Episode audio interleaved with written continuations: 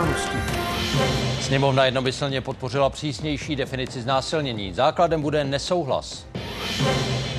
Teroristé z Hamásu navrhli nové podmínky příměří. Izraelský premiér plán odmítl. Evropská komise zahájila řízení s Českem. Při nákupu vrtulníků podle ní porušilo předpisy o zakázkách.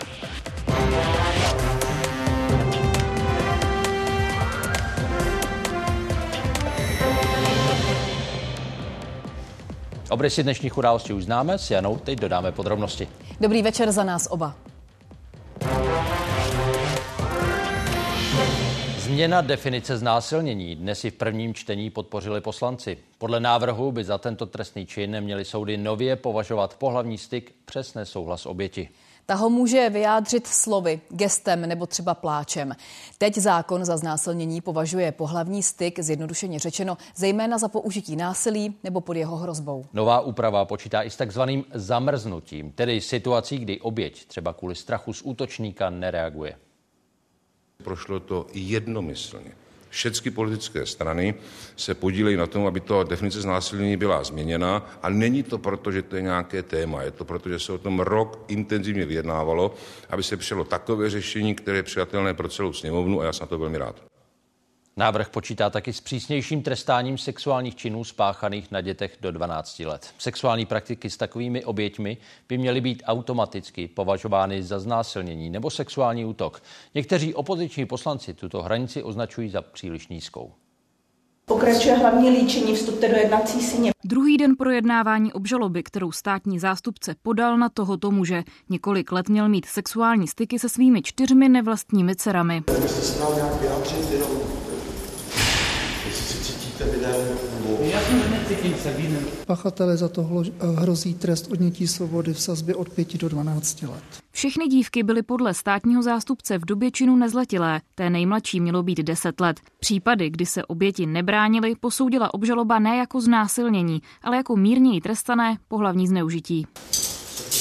Podle poslanců je ale takové rozlišování u mladších dětí špatně. Dnes proto v prvním čtení podpořili novelu trestního zákoníku. Pro 139 proti nikdo. Návrh počítá s tím, že jakékoliv sexuální aktivity s nezletilými do 12 let budou soudy automaticky považovat za znásilnění nebo sexuální útok a ne za pohlavní zneužití, u kterého jsou nižší tresty. Podle SPD by ale věková hranice měla být vyšší. Přemýšlím o, o, určitě nad hranicí 14, dokonce těm, těch 15 let by mi připadalo, připadalo logické. Ale rozhodně to není záležitost, kvůli které bychom já nebo, nebo klub blokovali. Tak to důležito, takto důležitý tisk. Kdybychom to nechali na debatě psychologů, sexuologů a ještě nevím koho, tak za 50 let možná bude, nějaké, bude nějaký věk. To znamená, ano, stanovení věku 12 let je politické rozhodnutí. To neznamená, že by eh, mohl mít teď kdokoliv, jakkoliv, s kýmkoliv kontakt, eh, jakmile je mladší 15 let a starší 12 let. Ale tam už se bude eh, více důkazně prokazovat, jestli třeba ta 14 letá dívka chtěla nebo nechtěla. Sněmovna se shodla taky na obecné změně definice znásilnění. Teď platí, že za tento čin soudy trestají pachatele v případech, kdy k němu použil násilí nebo jim oběti hrozil. Novela počítá se zavedením takzvaného principu neznamená ne. Znásilněním by podle tohoto návrhu měl být jakýkoliv pohlavní styk, se kterým oběť nesouhlasila a dala to najevo jakýmkoliv způsobem, třeba tím, že řekla ne nebo pachatele odstrčila. Změna by podle ministra spravedlnosti měla začít platit příští rok. Janek Polonský a Johana Šulcová, Česká televize.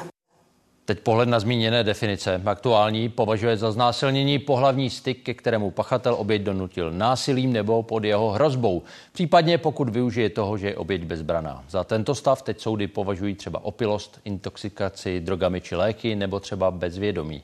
Podle nové definice by znásilněním měl být pohlavní styk proti seznatelné vůli. Tedy pachatelem vykonaný přesto, že oběť dala najevo, že s činem nesouhlasí. Novela ale taky konkretizuje bezbranost. Za tu by podle návrhu měly soudy považovat i situaci, kdy oběť takzvané zamrzne. Třeba kvůli velkému stresu nebo strachu z útočníka. Počet nahlášených znásilnění roste. Před deseti lety se policie zabývala zhruba šestisty případy ročně. Loni jich prověřovala o více než dvě stovky víc. Odborníci ale tvrdí, že řada obětí třeba právě kvůli tomu, že se pachateli nedokázali bránit, čin nenahlašuje. Po změně definice znásilnění by se to ale podle nich mohlo změnit. V událostech teď živě Tatiana Malá, poslankyně, předsedkyně podvýboru pro problematiku domácího a sexuálního násilí. Dobrý večer. V tom návrhu je stanovena nová věková hranice obětí, 12 let. U obětí do tohoto věku budou považovány jakékoliv sexuální praktiky za znásilnění i sexuální útok. Souhlasíte s tímto věkem? Neměli by takto být chráněni starší, 13, 14 letí? Hezký dobrý večer. Já děkuji za tu otázku. Já jsem na ní dnes odpovídala kolegům v poslanecké sněmovně. Skutečně ten věk 12 let je inspirací zahraniční úpravy a také eh, vyspělosti nervové soustavy eh, u dětí, eh, kdy skutečně my jsme to debatovali s odborníky a já sama jsem původně navrhovala tu vyšší hranici. Nicméně panuje zde ten argument, že skutečně od toho 12. do 15. roku je to dítě natolik vyspělé, že může dát souhlas s tím pohlavním stykem stykem. Eh, tudíž to není přímo znásilnění. To neznamená ale, že eh, pohlavní styk s dítětem mezi 12. a 15. rokem není trestný. Bude vždy trestný, jen se bude zkoumat, eh, jestli už bylo natolik vyspělé, aby s tím souhlasilo. V tom případě to bude pohlavní zneužití. V opačném případě, pokud dojde znalec k tomu názoru, že to dítě je ještě nezralé, bude to i tak znásilnění. Minister Blažek předpokládá, že novela začne platit od ledna příštího roku. Když je na návrhu taková jednoznačná schoda, nejde to rychleji?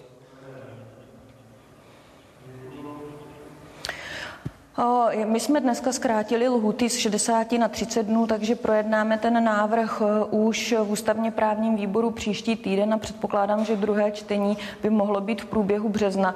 E, uvidíme, jestli tam bude vůle e, změnit tu účinnost, nicméně ta dohoda teď je nastavená tak, že účinnost bude skutečně od 1. 1. 2025. Uvidíme, jestli k té změně dojde. Už při dnešním projednávání kteří poslanci hovořili o přísnějších trestech za tyto trestné činy. Uvažujete o úpravě v rámci druhého čtení? Jsou ty tresty podle vás dostatečné? Já věřím tomu, že to rozdělení eh, toho trestného činu znásilnění, tak jak je definován v paragrafu 185, ještě na sexuální útok, kde budou zahrnuty méně závažné, vlastně mm, ty méně závažné sexuální trestné činy, eh, povede k tomu, že budou ty eh, hranice trestních sazeb nastaveny lépe. Já si uvidíme, jakým způsobem se toto projeví v trestání pachatelů trestných činů právě sexuální povahy povahy. A, a potom samozřejmě je na stole ale komplexní úprava a ta debata, my jsme o tom hovořili dnes na plénu a vyzývala jsem k tomu eh, pana ministra Blaška, aby skutečně se ministerstvo spravedlnosti zaměřilo na to, jestli jsou trestní sazby obecně a trestní politika dobře nastavená, protože za nás určitě není v pořádku, když eh, trestné činy eh, spáchané na majetku, ať jsou to ekonomické trestné činy, anebo drogové delikty byly trestány přísněji než právě třeba tresty za znásilnění znásilnění. Říká Tatiana Malá. Díky za váš čas. Já také děkuji a hezký večer. Diskusi k tématu nabídnou taky události komentáře, jako tradičně od 10 večer. A za chvíli téma z domácí politiky a rozuzlení koaličního sporu kvůli jmenování zmocněnce pro přijetí eura. Hamás předložil vlastní návrh příměří v pásmu Gazy. Zbraně by utichly na 4,5 měsíce.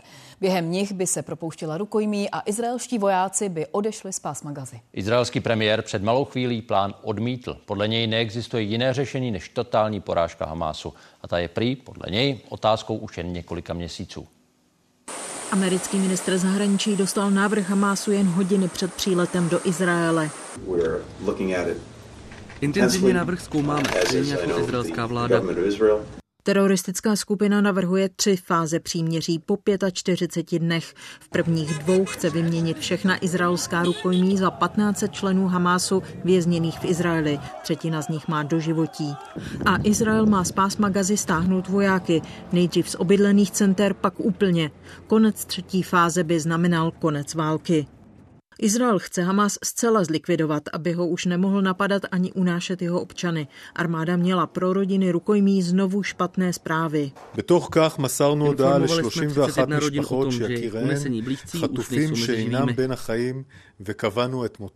Zrovna v tento den si Izrael připomíná čtyři měsíce od útoku Hamásu. 7. říjen je a ještě dlouho bude izraelským celonárodním traumatem. Traumatem, které má tendenci společnost v mnoha ohledech spojovat, ale v některých momentech také výrazně rozdělovat. Jde hlavně o otázku, jak se to mohlo stát. Kde jsi? V Jeruzalémě se konalo pětní schromáždění. Orly přišla o syna Amita, kterého islamisti zavraždili i s jeho přítelkyní na hudebním festivalu u hranic. Amit si měl brát. Tady jsou prstínky. Teroristický útok si vyžádal 42 obětí z řad francouzů. Prezident Macron uspořádal na jejich počest pětní akt na dvoře pařížské invalidovny s fotografiemi všech, kteří přišli o život. Nic nemůže ospravedlnit nebo omluvit tento terorismus. Nic. Francie je zatím jedinou zemí, která podobným způsobem uctila památku svých občanů. Vláda vypravila do Izraele zvláštní letadlo, kterým do Paříže přiletěly rodiny obětí. Je toujours uh, tous ces otages et on attend qu'ils soient euh, libérés. Izraelská armáda v den čtyřměsíčního výročí teroru dál postupovala gazou a zveřejnila nové záběry. Mají na nich být další tunely v Chán Yunisu se stopami po zadržovaných Izraelcích. Spravodajové a Milada Megrátová, Česká televize. Švédsko ukončilo vyšetřování možné sabotáže na plynovodu Nord Stream. Tamní prokuratura uznala, že nemá k pokračování dostatek pravomocí. Dosud nevysvětlené, nevysvětlené výbuchy v září 2022 poškodili dvojici potrubí, kterým mělo Rusko posílat plyn do Evropy. Incident dál vyšetřuje Dánsko a Německo. Myslím, že pro Švédsko i švédskem nazbírané důkazy je důležité, že v Německu vyšetřování pokračuje, protože to bylo zasaženo přímo, což není uh, švédský případ. Největší propad tržeb za víc než 20 let zažili loni čeští maloobchodníci. Oproti roku předtím utrželi zhruba o 4% míň. Tržby za prodej potravin i jiného zboží klesly o víc než 5% Naopak skoro o 5% víc zákazníci zaplatili za pohonné hmoty. Víc lidé utráceli v prosinci, kdy tržby v maloobchodě ve srovnání s předchozím rokem vzrostly o 1,6 Meziměsíčně se pak zvýšily o dvě desetiny. Ani v prosinci zákazníci nepřestali šetřit na potravinách. U těch obchodníkům klesají tržby už 20 měsíců za sebou. Místo obvyklého větší balení než od vyhlášeného výrobce od privátní značky obchodu. Časté způsoby, jak teď lidé šetří. Víc přemýšlejí také o počtu kusů pečiva. Místo, aby nakupovali jednou pravidelně, tak chodí opravdu několikrát během dne, nakupují menší objemy, jakmile je spotřebují, zase si dokoupí nové. Spíš jako nárazově, jako by to je, no. Takže jednou sem přijdu, koupím si toho víc, teď mám jenom vyloženě svačinku. Stále víc lidí si navíc nákup plánuje podle letáků. V dnešní době jsou hodně oblíbené akce typu, když koupíš dva kusy, máš výhodnější cenu. Když koupíš několik kusů, získáš jeden zdarma. Hlavně e, zelenina a ovoce to je všechno drahý. Když je ta cena vysoká, tak to nutně nekoupím. Ve velkých obchodech Češi podle odborníků za poslední rok nakoupili víc než dvě třetiny zboží v akcích. Třeba máslo nebo pivo, ale jinak než ve slevách už nenakoupí přes 80% zákazníků. V letošním roce očekáváme, že objemy prodejů se mohou dostat opět do pozitivních čísel s tím, jak cenová hladina se bude pohybovat z nárůstech okolo 2-3 Hlouběji do peněženek přesto většina lidí zřejmě sahat nebude. Ekonomové počítají s přetrvávající opatrností při nákupech a vyhledáváním zlevněného zboží. Jitka Fialková, Česká televize. Kolínská nemocnice dokončila rekonstrukci pavilonu O. Práce vyšly na 220 milionů korun. Přestavba měla začít už před 12 lety. Tehdy ale zastavila korupční kauza bývalého hejtmana Davida Ráta. Další informace teď s Karolínou Novou. Jak rozsáhlé a taky už potřebné ty opravy byly? Rekonstrukce se týkala celé této pětipatrové budovy, nakupoval se ale také kompletně nový nábytek, vybavení na všechno oddělení, která to uvnitř jsou. Eh, ta oddělení doteď fungovala v podstatě v nevyhovujících nebo provizorních prostorech. Opravu tu nemocnice plánovala už před 12 lety. Na to měla původně dostat také peníze z evropských dotací, které měla tehdy už i schválené. Nicméně po zatčení bývalého hejtmana středočeského kraje Davida Ráta o tyto peníze přišla a tím se zastavila také celá rekonstrukce.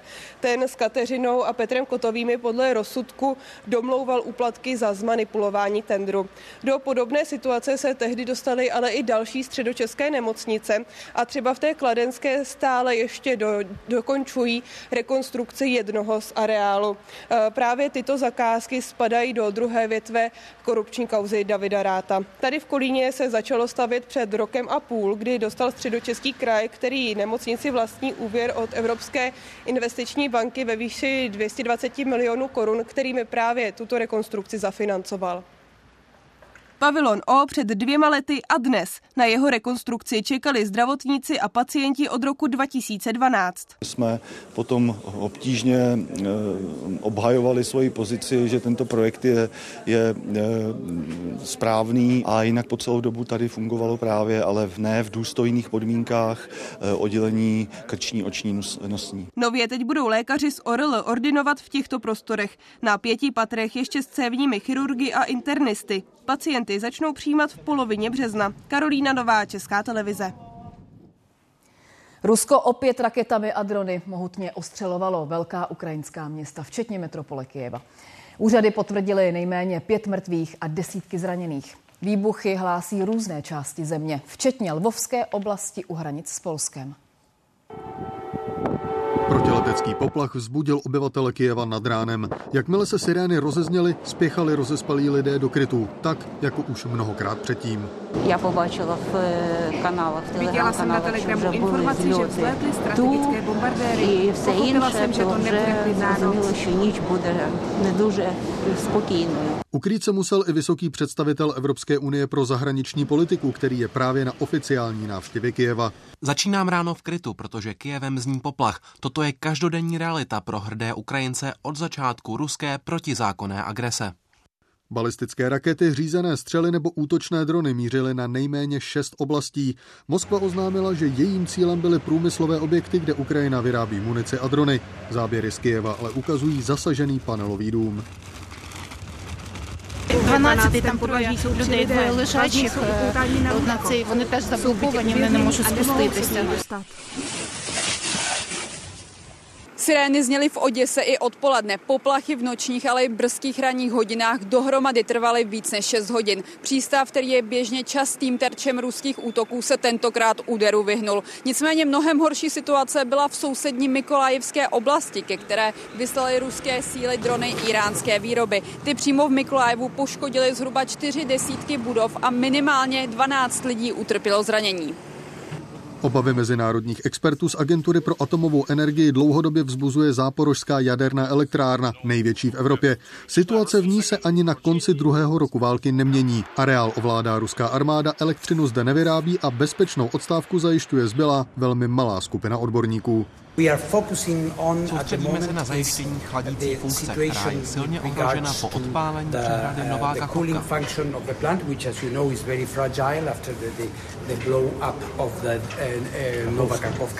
Rafael Grossi byl se svými lidmi v Záporoží na inspekci. Zdůrazňuje, že jeho mise je apolitická a jediným cílem je zabránit jaderné nehodě. Hlavní odpovědnost podle něj leží na ruské straně, která elektrárnu ovládá. Připomenout to chce příští týden v Moskvě osobně Vladimiru Putinovi. Z Ukrajiny Barbara Maxová a Prahy David Miřovský, Česká televize. I dnešní útoky potvrdili, že Ukrajina potřebuje další zbraně. Zatím je nejvíc podporují Spojené státy. Ty už poslali vojenskou pomoc v hodnotě přes 46 miliard dolarů, včetně 31 tanků Abrams. Německo dodalo 18 tanků Leopard 2, Velká Británie 14 typu Challenger 2. Kijev obdržel i systémy protiletecké obrany, například americké rakety Patriot nebo americko-norský systém NASAMS. Německo dodalo systém Iris-T. Washington přidal i účinné raketomety HIMARS.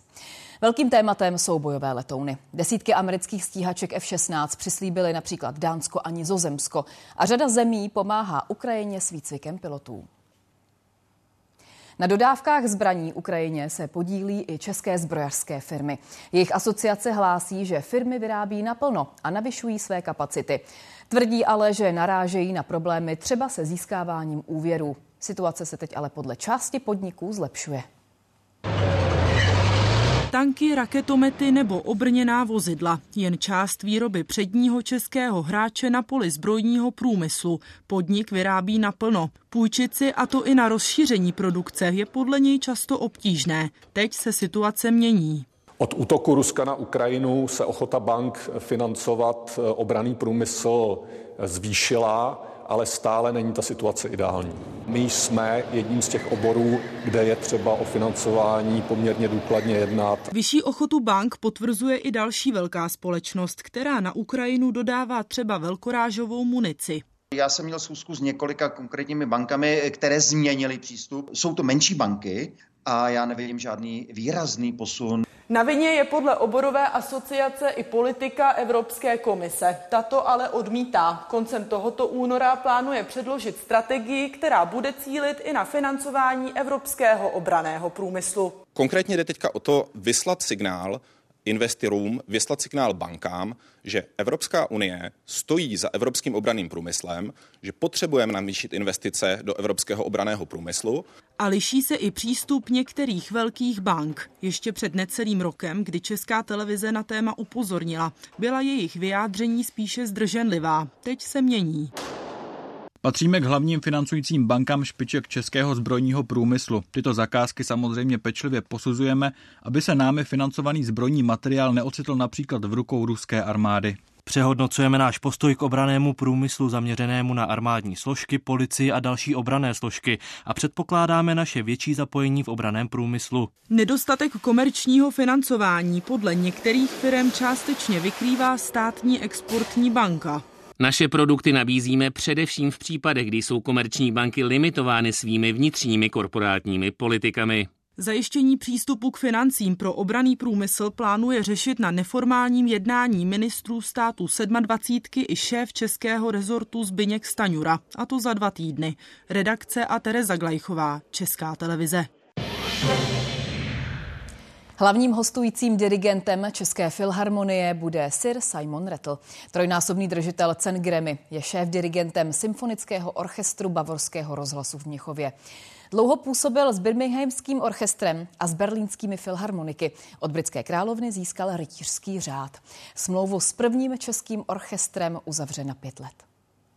Budovu Rudolfina už dobře zná. Není tu zdaleka poprvé. Teď se ale přichází pozdravit s těmi, které bude potkávat pravidelně. Na zdraví. Na zdraví. Jeho rozhodování o přijetí nabídky České filharmonie ovlivnilo taky manželství s pěvkyní Magdalenou Koženou. I am coming here simply because I love the musicians and I'm just I'm happy to have time to become closer. Jednak je to opravdu prestiž, kterou v zahraničí toto spojení jednoznačně přinese, ale z druhé strany je to ta lidská a muzikantská stránka věci. První koncert s Českou filharmonií vedl Simon Rattle před pěti lety. Poprvé ji ale slyšel už ve svých osmi letech. Od rodičů dostával kapesné a utrácel ho za hudební nahrávky. Zaujal ho katalog Suprafonu, kde se navíc dali pořídit levněji než u západních firm. The very first one, this was tone poems. It was uh, Zlatý Kolovrat and Holobek and I remember the green, the bright green cover. Jako hlavní hostující dirigent povede minimálně šest večerů v roce. Podle šéfa tělesa je ale pravděpodobné, že koncertů bude více a taky mimo Prahu. V nové roli se Simon Rattle poprvé představí v příštím roce. V sezóně 2024-2025 uvede s Českou filharmonií mimo jiné slovanské tance Antonína Dvořáka. Z tohoto uvedení vznikne první společná orchestrální nahrávka. Anna Zuzánková, Česká televize. Soud potrestal ženu, která fyzicky napadla učitelku základní školy v Náchodě. Podrobnosti k případu za chvíli v reportáži. Pro řidiče už víc než měsíc platí nový bodový systém, který mimo jiné zpřísnil sankce za vážné přestupky. Jak se zatím osvědčil a jaký je zájem o řidičský průkaz na zkoušku? Odpovědi o půl osmé. Ministr pro evropské záležitosti Martin Dvořák nakonec nebude mít svého vlastního zmocněnce pro euro. Petr Zahradník se tématice bude věnovat jako ministrův poradce. Včera večer se na tom na vůbec prvním dohodovacím jednání shodla vládní koalice. Politici si taky, taky slíbili, že se nebudou překvapovat předem nekonzultovanými důležitými návrhy. Tak krize zažehnáno, pane O půl máme. Dobře. Petr Fiala mohl včera o půl desáté večer prohlásit, že jeho koalice po víc než čtyřech hodinách vyjednávání přestála zatím největší koaliční spor. Krizi spustilo pondělní oznámení ministra Martina Dvořáka, že jmenoval zmocněnce pro přijetí eura. Bavili jsme se i o e, otázkách, které jsou, řekněme, širší a týkají se e, komunikace uvnitř vlády a hodně jsme se bavili o tom, abychom nezatěžovali veřejnost svými spory, ale abychom se soustředili na to, co je důležité. Věcně jsme se dohodli na tom, jakým způsobem budeme nadále postupovat. Máme tady NERV, který se bude danou problematikou zabývat. Koaliční strany se také dohodly, že NERV do října vypracuje analýzu, jestli je Česko připravené na vstup do systému směných kurzů ERM2, což je předpokoj zavedení eura. Ministr Dvořák dnes potvrdil, že svého zmocněnce přejmenuje na poradce pro euro. Jsme po dlouhé době vedli opravdu hodně intenzivní a někdy až emotivní debatu. Já k tomu říkám Shakespeareovské růže i jinak zvána, voněla by stejně. V tomto ohledu opravdu žádná změna z mého pohledu. Jenom možná eh, jakási, řekněme, pachuť kvůli tomu vyhlašovat takovéto jednání je přijde příliš, že eh, by možná to jednání bylo vyhlasitelné i bez toho humbuku. Podle šéfky TOP 09 Markéty Pekarové Adamové, která nechala dohadovací jednání svolat, ministr Dvořák jmenováním zmocněnce pro euro překročil své pravomoci. Za mě je důležité, abychom se drželi těch pravidlech, na kterých koalice vznikla. Není možné si myslet, že když se začneme faulovat mezi sebou, tak uspějeme proti soupeři. Jednání bylo dlouhé, ale přineslo z mého pohledu dobrý výsledek. Ve sněmovně je teď proti přijetí eura většina poslanců. Zavedení společné evropské měny v současné době nepodporuje nejen vládní ODS, ale ani opoziční hnutí ANO a SPD. Petr Vašek, Česká televize. Fotografie ledního medvěda spícího na plující kře vyhrála cenu za nejlepší světový snímek divoké zvěře. Autor Nima Sarikany ho pořídil v norských Špicberkách. Vítěze vybrali lidé v hlasování z 25 nominovaných snímků, které předtím vybrala odborná porota. Vláda chce dočasně zařadit HHC na seznam návykových látek. Návrh předloží vládě příští týden ministr zdravotnictví. Zakázané mají být i další umělé, uměle vyráběné kanabinoly. Za poslední rok zdravotníci hospitalizovali po požití výrobků z HHC zhruba stovku lidí, včetně dětí. Zboží z HHC, které se dá jíst, stáhne ze svého sortimentu také skupina prodejců. Vláda nezaspalá, vláda připravuje, a je to jediná vláda v Evropě, která toto dělá, připravuje zákon o psychomodulačních látkách, který systémově řeší celý ten problém.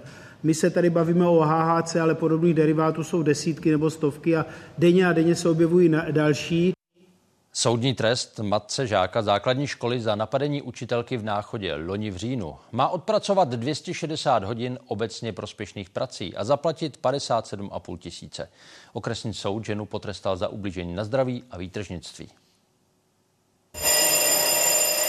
Incident z tělocviku vyvolal agresi matky. Syn si doma stěžoval, že ho učitelka trefila míčem. Matka fyzicky napadla učitelku svého dítěte tady ve vestibulu školy těsně před osmou raní. Ze zadu pevně trhla za její culík, takže ji vytrhla chomáč vlasů a vysokou intenzitou tak strhla celou její hlavou a současně udeřila rukou mezi lopatky, přičemž na ně křičela, že si to s ní vyřídí a že po jejím synovi nebude házet míčem. Tady v těchto místech se to všechno odehrálo. Některé děti začaly brečet, že paní učitelce se něco stane, že jí mají rádi a jí jde někdo pomoct. Matka pokračovala verbálním útokem na ředitelku. No, já bych se k tomu nevyjadřovala. Paní eh, obviněná uznává, že svou reakci přehnala, že byla prchlivá, byla ale motivovaná úzkostí, respektive strachem o své dítě. Klientka uznala vinu, omluvila se. Napadená učitelka se léčila tři týdny, trpí bolestmi páteře a psychickými následky. Na celé věci mi zejména vadí to, kde se ten incident odehrál, to znamená na půdě školy, to, jak děti byly vystaveny stresu, brečeli. Škola zpřísnila kontrolu lidí, kteří vstupují do budovy. Ráno u dveří stojí pan školník, stojí u dveří paní Vrátná a vlastně rodiče do školy opravdu nevstupují. Verdikt není pravomocný, obžalovaná si ponechala lhutu. Může se odvolat proti výši trestu. Vlastimil Vajner, Česká televize Náchod. Víc než měsíc platí pro řidiče nový bodový systém. Zavedl víc přestupků, za které hrozí zákazy řízení nebo vyšší pokuty. Řidiče to zatím od páchání závažných přestupků neodrazuje. Policisté k 30. lednu řešili na silnicích přes 33 tisíc přestupků a vybrali za ně téměř 500 milionů korun. To je dvojnásobná částka oproti loňskému lednu.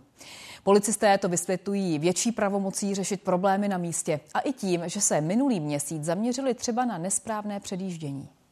Zásah u nehody, kdy 45-letá řidička havarovala na rovném úseku a nabourala do plotu a brány u domu. Ošetřena byla v sanitním voze, kde podstoupila i dechovou zkoušku.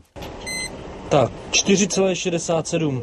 Pak, když má někdo nad jednu promily, tak to riziko té dopravní nehody je opravdu extrémní. Toto je opravdu nebezpečné jednání, které mnohdy končí tragicky. Ženu z tohoto videa policisté podezřívají z přečinu, ohrožení pod vlivem návykové látky, za což jí hrozí až tříletý pobyt ve vězení. Jedna z častých situací. Řidiči pod vlivem alkoholu nebo drog ujíždějí před policií. Z pravidla ale vše končí po několika ujetých kilometrech zastavením nebo nehodou. To, že nezastavíte úmyslně, tak eh, tam následuje potom trest ve správním řízení, za který se obligatorně ukládá zákaz činnosti. Od začátku ledna se policisté zaměřují i na porušování zákazu předjíždění nebo bezdůvodnou jízdu v levém pruhu na dálnici. Například u předjíždění už pokutovali 909 řidičů. V loni v lednu jich bylo jen 121. Nám výrazně pomohla novela, která umožnila policii, aby tyto přestupky mohla projednávat na místě pokutou v rozmezí 4,5 až 5,5 tisíce korun.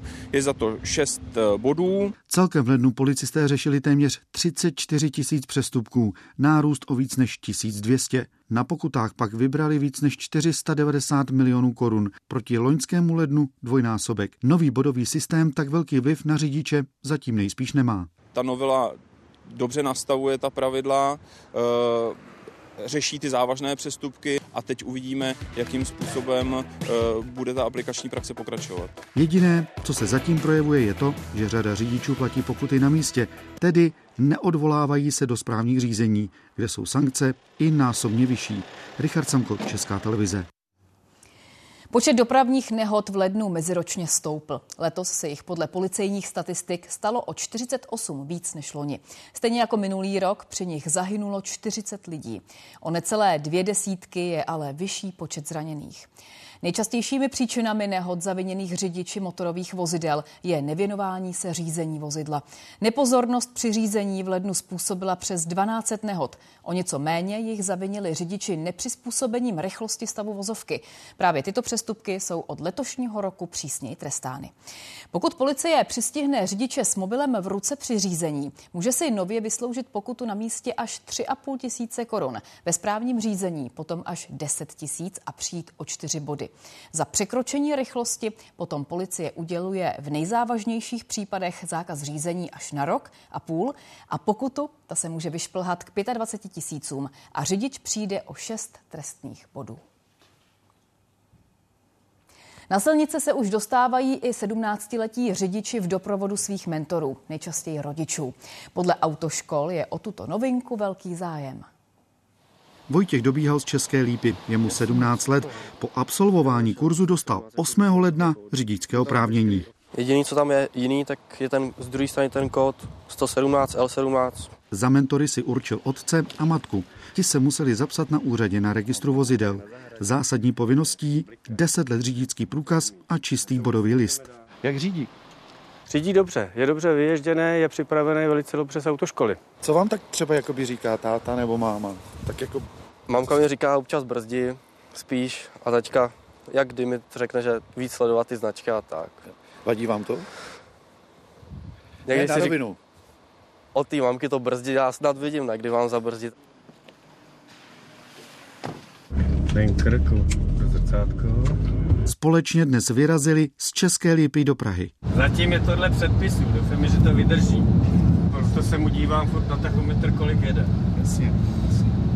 Komentujete nebo ne? Uh, Teď nekomentuju, ale když jsem seděla v místě spolujezdce, tak jsem neustále taky koukala na tachometr a v určitých situacích jsem mu říkala, že mi připadá, že rychle najezdí do zatáčky, že se má víc držet krajnice a podobně.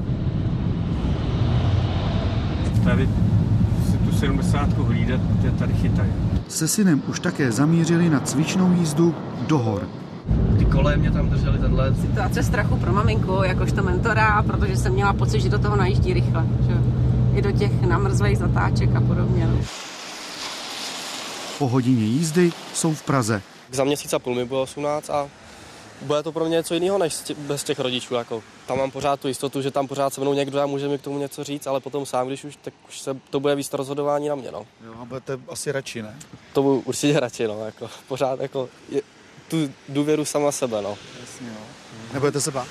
Nebudu se bát a bylo to i na motorce. Vždycky, když výjížděl, mu říkám, Vojto, opatrně. S mentorem se už projelo 561 mladých řidičů. V drtivé většině jde o rodiče, stejně jako u Vojty. Richard Samko, Česká televize. K tomuto tématu je to všechno. Za chvíli se podíváme na nešťastný příběh dvou jeho českých závodníků. Veteránská relí v Itálii pro ně skončila předčasně, když jim zloděj v noci ukradl náhradní díly. Slovenský ústavní soud zamítl stížnost předsedy hnutí Ano Andreje Babiše v případu jeho evidence ve svastích STB. Andrej Babiš napadl rozhodnutí Bratislavského krajského a nejvyššího soudu. Ty dříve rozhodli, že politik měl žalovat slovenské ministerstvo vnitra a nikoli v slovenský ústav paměti národa. Bývalý premiér se snaží dokázat, že je jeho jméno na seznamech agentů STB neoprávněně. Evropská komise se rozhodla zahájit řízení s Českem, a to pro porušení unijních pravidel při nákupu vojenských vrtulníků. Jde o 12 amerických strojů Viper a Venom skoro za 18 miliard. O jejich pořízení rozhodla minulá vláda, tehdejší ministr obrany Lubomír Metnar. Armáda teď čeká na dodání posledních kusů. Podrobnosti dodá eh, Milan Brunclík. Milane, co přesně komisi vadí a jaká bude česká reakce? Tak v zásadě vadí dvě věci. Jednak, že Česko uzavřelo tu smlouvu se Spojenými státy napřímo, čímž mělo podle komise tedy zneužít výjimky pro zadávání mezivládních zakázek. Jinými slovy, že příležitost ucházet se o ní nedostal nikdo další. A za druhé se komisi taky nelíbí požadavek ministerstva na zapojení českého průmyslu do té zakázky. Připomenu, je to zakázka z roku 2019 a rezort obrany předtím vybíral vhodné typy vrtulníků Původně zvažoval i italské stroje, ale nabídka podle něj nakonec neodpovídala požadavkům armády třeba na to, aby byly prověřené bojem. Antimonopolní úřad pak dal rezortu pokutu 550 milionů korun za to, že smlouvu s Američany uzavřel ještě předtím, než vypořádal právě ty námitky Italů. Ty aktuální námitky Evropské komise jsou tedy jakýmsi názorem, přesvědčením unijní exekutivy a Česko má dva měsíce na reakci. Ministerstvo obrany už potvrdilo, že bude reagovat, odpoví a pokusí se ten nákup vysvětlit.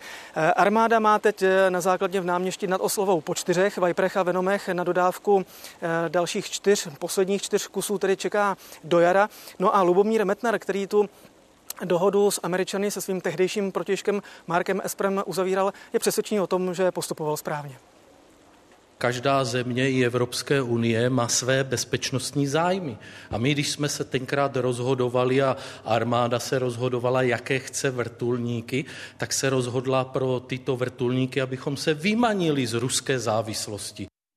V komerčním chovu ve Valdíkově na Třebíčku začalo utrácení kachen. Veterináři tam pondělí potvrdili vysoce patogenní typ ptačí chřipky. Likvidaci zhruba 50 tisíc ptáků odhadují hasiči asi na tři dny. Letos je to už třetí potvrzené ohnisko ve Velkochovech drůbeže. První dvě byla v Pardubickém kraji. Nejbližším okolí ohnisek by lidé měli svoji drůbež i krmení a vodu schovat pod přístřežky, aby se k ním nedostal trus volně žijících ptáků. Pracovníci kachny přenášejí do kontejnerů, které zaplynují oxidem uhličitým a převážejí do kafilerie v Žichlínku. Prázdné haly se pak vyčistí a vydezinfikují. Až potom se případně může chov obnovit. Teď jedna aktuální zpráva. Česko nepodpoří eh, přijetí paktu o migraci a azylu v Evropské unii. Při hlasování se zdrží. Po jednání vlády to řekl ministr dopravy Martin Kupka. Podle něj je nová podoba návrhu horší než původní, na které se Česko podílelo během svého předsednictví. Finální verzi návrhu teď dokončuje belgické předsednictví. Hlasovat by se mělo ještě tento měsíc. Nové město na Moravě hostí mistrovství světa v biatlonu. První závod ve zrekonstruované Vysočina aréně začal dnes před půl šestou. Návštěvníci už do areálu přijížděli včera nebo dnes dopoledne. troubení, vlajky a především nadšení. I přes deštivé počasí si dnes dopoledne návštěvníci Nového města na Moravě sportovní svátek užívali. Máme to poměrně dost, vlaječky, pak máme nějaký trubky. No, ukažte, co všechno máte v kapsách.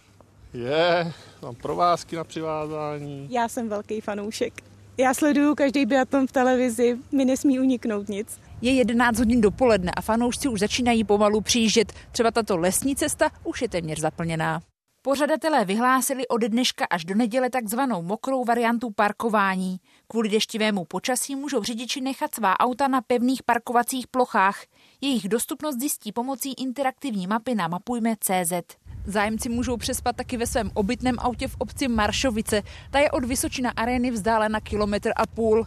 Za jednu noc tady dospělí zaplatí 600 korun ve svém karavanu. O víkendu od 16. do 18. února už je ale areál plně obsazený. Jen na dnešním závodě bylo diváků celkem 27 tisíc a mezi nimi i Patrik Zarsa nebo Monika Krauzová. Barbara Randísková, Česká televize, Nové město na Moravě. Nejvyšší státní zástupci by měl vykonávat funkci sedm let a pouze jednou. Sněmovna podpořila vládní verzi novely, která má omezit možný politický vliv na tento úřad. Teď je funkční období nejvyššího žalobce časově neomezené. Kabinet ho ale může odvolat bez udání důvodu. Nově to může udělat ve stanovených případech. U nejvyššího zvítězil ten názor, že je zcela srovnatelný s jinými funkcionáři podobného typu a v podstatě ve výkonu nemoci nenajdete nikoho, myslím, že tam je jediná výjimka, kdo to má delší jak na sedm let, protože to mají všichni kratší. Takže proto. Sedm let by měly být v úřadu taky ostatní vedoucí státní zástupci. Výběrová řízení se mají konat postupně, aby se neměnili všichni najednou. Návrh musí ještě posoudit Senát. Ve sněmovně pro něj hlasovala i opozice, i když chtěla funkční období devítileté a má výhrady. Je to prostě nesystémové opatření, ale dovedu s tím žít. Tak jednou, a smí to být jenom jednou. Čili nejvyšší státní zástupci se nám budou po sedmi letech, pokud se teda nedopustí něco takové jako kárné provinění, tak se nám budou střídat. Slovenská opozice svolala další demonstraci proti vládnímu plánu justiční reformy. Tentokrát k sídlu parlamentu, který má o reformě hlasovat. Na místě je i Jan Šilhan. Počet demonstrantů na protestech zatím stále stoupal. Platí to i dnes?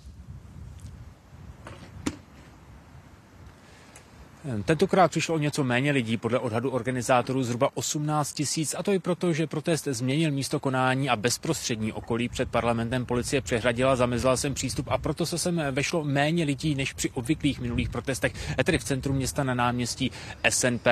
Lidé sem přišli také, také v jiný den a jiný obvyklý čas oproti minulým čtvrtkům 18. hodiny. Je to tentokrát středa 17. hodina a to proto, že ve stejnou dobu měl parlament hlasovat o onom návrhu ve třetím konečném čtení. Nakonec ale došlo k odložení. Velmi pravděpodobně by se mohlo o návrhu novely trestního zákona hlasovat zítra po 11. hodině, ale vyloučen není ani pozdější eh, termín. Nicméně ani poté pravděpodobně celý proces nebude u konce, neboť prezidentka se téměř jistě chystá návrh vetovat. V takovém případě by se vrátil zpět do projednávání, opět do parlamentu. Nicméně koalice má dostatek hlasů pro to, aby následně veto přehlasovala.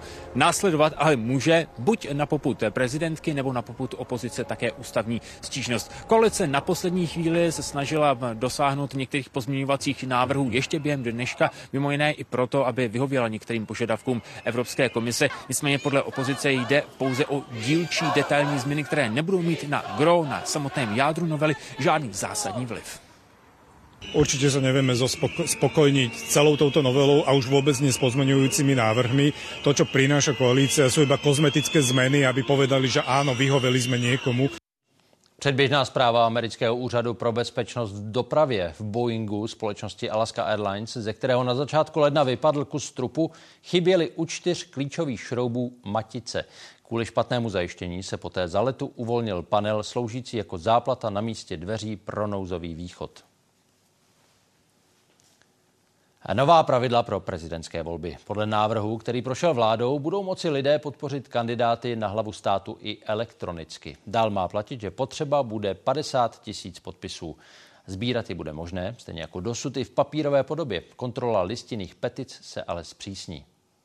Bude se potom kontrolovat každý jednotlivý podpis podle těch specifických znaků, které budou eh, určeny, takže všechny ty otázky, zda skutečně ty podpisy sedí, nesedí, by tímto měly být odstraněny. Naopak poslanci a senátoři budou moci podle návrhu podpořit jen jednoho kandidáta. Dosud to v zákoně nebylo výslovně uvedeno. I nadále bude platit, že pod kandidátní listinou musí být v takovém případě podpora skupiny nejméně 20 poslanců nebo 10 senátorů. Tak jak to bylo doteď interpretováno, že tam vznikaly různé množiny eh, senátorů a poslanců, tak já jsem toho příznivce nebyl. Bezpečnější trasa pro řidiče, méně aut v okolních obcích. I to má přinést nová silnice na Šumpersku mezi Chromčí a Postřelmovem. Celničáři ji otevřou zítra ráno. Naváže na obchvat Bludova, zprovozněný na konci minulého roku. Když jste jel od Zábřeha sem a chtěl jste tady do dědiny, tak jste si na křižovatce rozbalil svačinu, posvačil jste, než jste se dostal dál. Před Vánocemi se to změnilo. Díky novému obchvatu aut v Bludově výrazně ubylo. Ještě lepší by to mělo být zítra ráno, protože u nedaleké Chromče otevřou novou 4-kilometrovou silnici, která na obchvat naváže. I teď tady můžeme vidět nějaký nákladní auta, který projíždí prostě od Zábřeha směrem na Prahu nebo na, blíž tady na Hanušovice, takže tenhle, tuhle tu dopravu nám to taky veškerou odkloní odsud. Ještě víc se díky investici za skoro 318 milionů uleví necelým šestistovkám obyvatel Chromče. Byly chvíle, kdy přejít silnici byl už teda problém časový, protože nebylo prostoru mezi auty projíždějícímu na to, aby chodec bezpečně přešel. Tranzitní doprava se tady hledala různé zkratky po silnicích nižších tříd, aby se dostali na dálnici D35. To bylo mnohdy na úzkých silnicích nebezpečné, stejně jako jízda na široké, ale zrádné trase přes Bludovský kopec. Za poslední tři roky tady řidiči bourali 30krát, a to i s tragickými následky. Během necelých dvou měsíců, kdy je v provozu obchvat Bludova, se tu zatím jezdí bez nehod. Martin Laštůvka, Česká televize, Šumpersko. Ve Španělsku druhým dnem pokračují protesty tamních farmářů. Stovky traktorů zablokovaly některé hlavní silniční tahy na velká města. Tisícovky zemědělců se přidali ke svým kolegům z Německa nebo z Francie. Požadují například nižší daň na zemědělskou naftu nebo pomoc od státu v době enormního sucha. Potyčka před polským sejmem. Dva opoziční politici se pokusili dostat na plenární jednání. Přístup jim zamezila stráž. Vedení komory považuje jejich poslanecké mandáty za ukončené kvůli rozsudkům pro zneužití pravomoci. Oni tvrdí, že mandáty jim vrátila prezidentská milost. Polskou politikou zmítá spor o právní stát, o ústavu, o to, která rozhodnutí soudů respektovat. A teď konkrétně o to, zda jsou Mariuš Kamiňský a Mačej Vonšik nadále poslanci. Jste poslanci, máme imunitu. Máme imunitet. Oba muže se jejich straničtí kolegové pokusili protlačit přes hlavní vstup na plénum Sejmu. Na příkaz maršálka dolní komory jim v tom zabránila pořádková stráž. V Sejmě Rzeczpospolitej nie ma miejsca na polityczne chuligaństwo, warholstwo. Kameňsky s Vončikem byli v říjnu zvoleni do Sejmu za právo a spravedlnost. V prosinci je soud poslal do vězení za zneužití pravomoci v době, kdy vedli protikorupční úřad. Podle ústavy jejich mandáty zanikly. V lednu je ale omilostnil prezident s tím, že oba poslanci nadále zůstávají. Liczyliśmy na to, że zostaną dopuszczeni do wykonywania swoich obowiązków. Sąd Najwyższy potwierdził mandaty. Jenže nejvyšší soud podle koalice dál ovládá bývalá vládní strana a její šéf Jaroslav Kačinský. Rozhodnutí proto neuznává s odkazem na dřívější verdikt Varšavského okresního soudu. Kaczyński upodabnia się Kaczyński se w tomto w podoba tym zachowaniu Trumpowi. do Kaczyński Trumpa i e, jego zwolenników. s Kaczyński nie może pogodzić się z przegraną wybo w wyborach. Idzie to po prostu k ku obyčejné zwykłej e, dyktaturze. která slouží cizím E. Dyktaturze, która może sobą realizować obce interesy. Spor navíc směřuje k další instanci, ústavnímu soudu. Ten je podle vlády rovněž stále pod vlivem Kačinského. Do konce března by měl rozhodnout, zda zasedání Sejmu bez Kaminského s Vončikem považuje za legální. Oba politici práva a spravedlnosti nevyloučili, že se znovu pokusí o vstup sem na plénum dolní komory. Z polského sejmu Andreas Papadopoulos, Česká televize. Na pěti německých letištích až do zítřejšího rána stávkují zaměstnanci Lufthansa. Požadují zvýšení měsíčního platu o necelých 13% a vyplacení jednorázové inflační prémie v přepočtu ve výši 75 tisíc korun. Lufthansa dnes měla podle plánu vypravit na tisíc letů. 90% z nich ale musela zrušit. Stávka pozemního personálu se dotkla více než 100 tisíc cestujících. Jednání mezi odbory a Lufthansou budou pokračovat příští týden. Předčasný konec pro jihočeskou posádku na veteránském rally Monte Carlo Historic.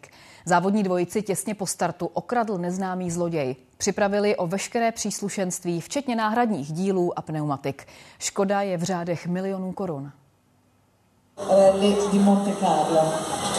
Měla to být šestidenní cesta, během které po Lombardii a Toskánsku urazí Škodou RS téměř 3000 kilometrů.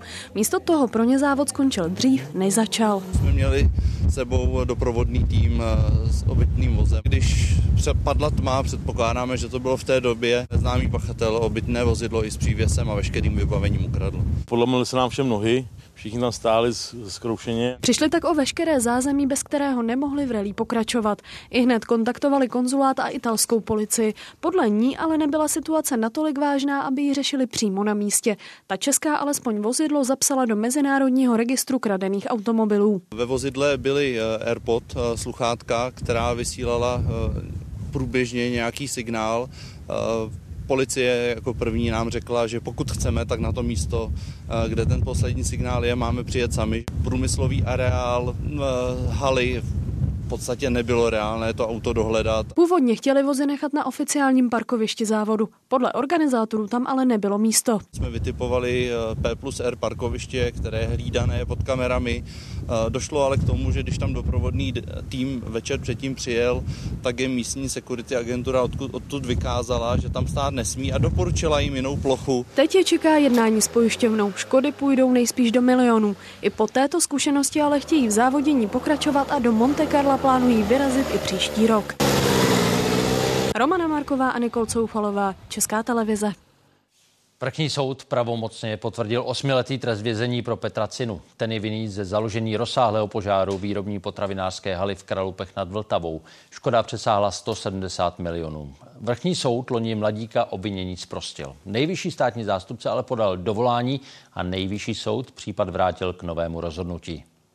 Za této situace nám nezbylo nic jiného, než akceptovat skutková zjištění a na, na to navazující právní hodnocení jednání obžalovaného soudem prvního stupně. Po rozhodnutí a po seznámení se s odvodním rozhodnutí nejvyššího soudu jsem v podstatě jiné rozhodnutí ani neočekával.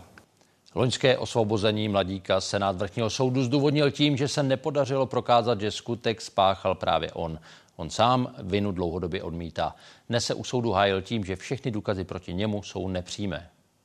Žádné přímé důkazy proti mě nesvědčí a chtěl bych se zabývat tady eh, těma důkazama, které byly proti mě vedeny. Zejména, že eh, požár byl založený otevřeným ohněm, nikoli nedopalku a to se mi zdá takový spekulativní usnadnit šlechtění rostlin pomocí genetických úprav. Poslanci Evropského parlamentu podpořili mírnější regulaci pro některé plodiny. Podle vědců moderní genetické zásahy umožní pěstovat odrůdy s vyšším výnosem a méně náchylné vůči škůdcům a klimatické změně. Jedna z nejzásadnějších plodin pro lidstvo – pšenice. Obilnina je velmi citlivá na extrémy počasí. Genetická informace pšenice je zhruba pětkrát větší než u člověka. K jejímu rozluštění zásadním způsobem přispěli čeští vědci. Díky tomu je možné získat odolnější odrůdy. Jak ochránit rostlinu proti chorobám, testují vědci i v této laboratoři. Třeba u řepky toho dosahují speciálními extrakty. Proces by se dal zrychlit díky moderním technologiím, jako je CRISPR, které se přezdívá molekulární nůžky. Tam by se dalo potom třeba zavřít tomu patogenu ty dveře, přes který ten patogen tu rostlinu napadá. Pěstovat geneticky upravené rostliny v Evropské unii ale stávající pravidla nepovolují. Přitom se na starý kontinent dováží geneticky modifikovaná kukuřice nebo soja. Ty potom slouží jako krmivo pro hospodářská zvířata. To vytváří velmi nespravedlivé podmínky na evropském trhu pro nejen tedy české, ale obecně pro evropské pěstitele. Změny, které dnes podpořil Evropský parlament, povolí pouze úpravy, ke kterým by mohlo dojít i v přírodě nebo klasickým šlechtěním, ovšem za nesrovnatelně delší dobu. Kateřina Poláková, Česká televize. Připomínám vysílání událostí komentářů. Ty proberou otázku, jak válka v Gaze proměnila situaci na Blízkém východě a taky český postoj k celému konfliktu. Diskusi senátora, historika, komentátora a mezinárodního analytika. Zítra budeme sledovat jednání bankovní rady ČNB. Ta bude rozhodovat o nastavení úrokových sazeb a představí taky novou makroekonomickou prognózu.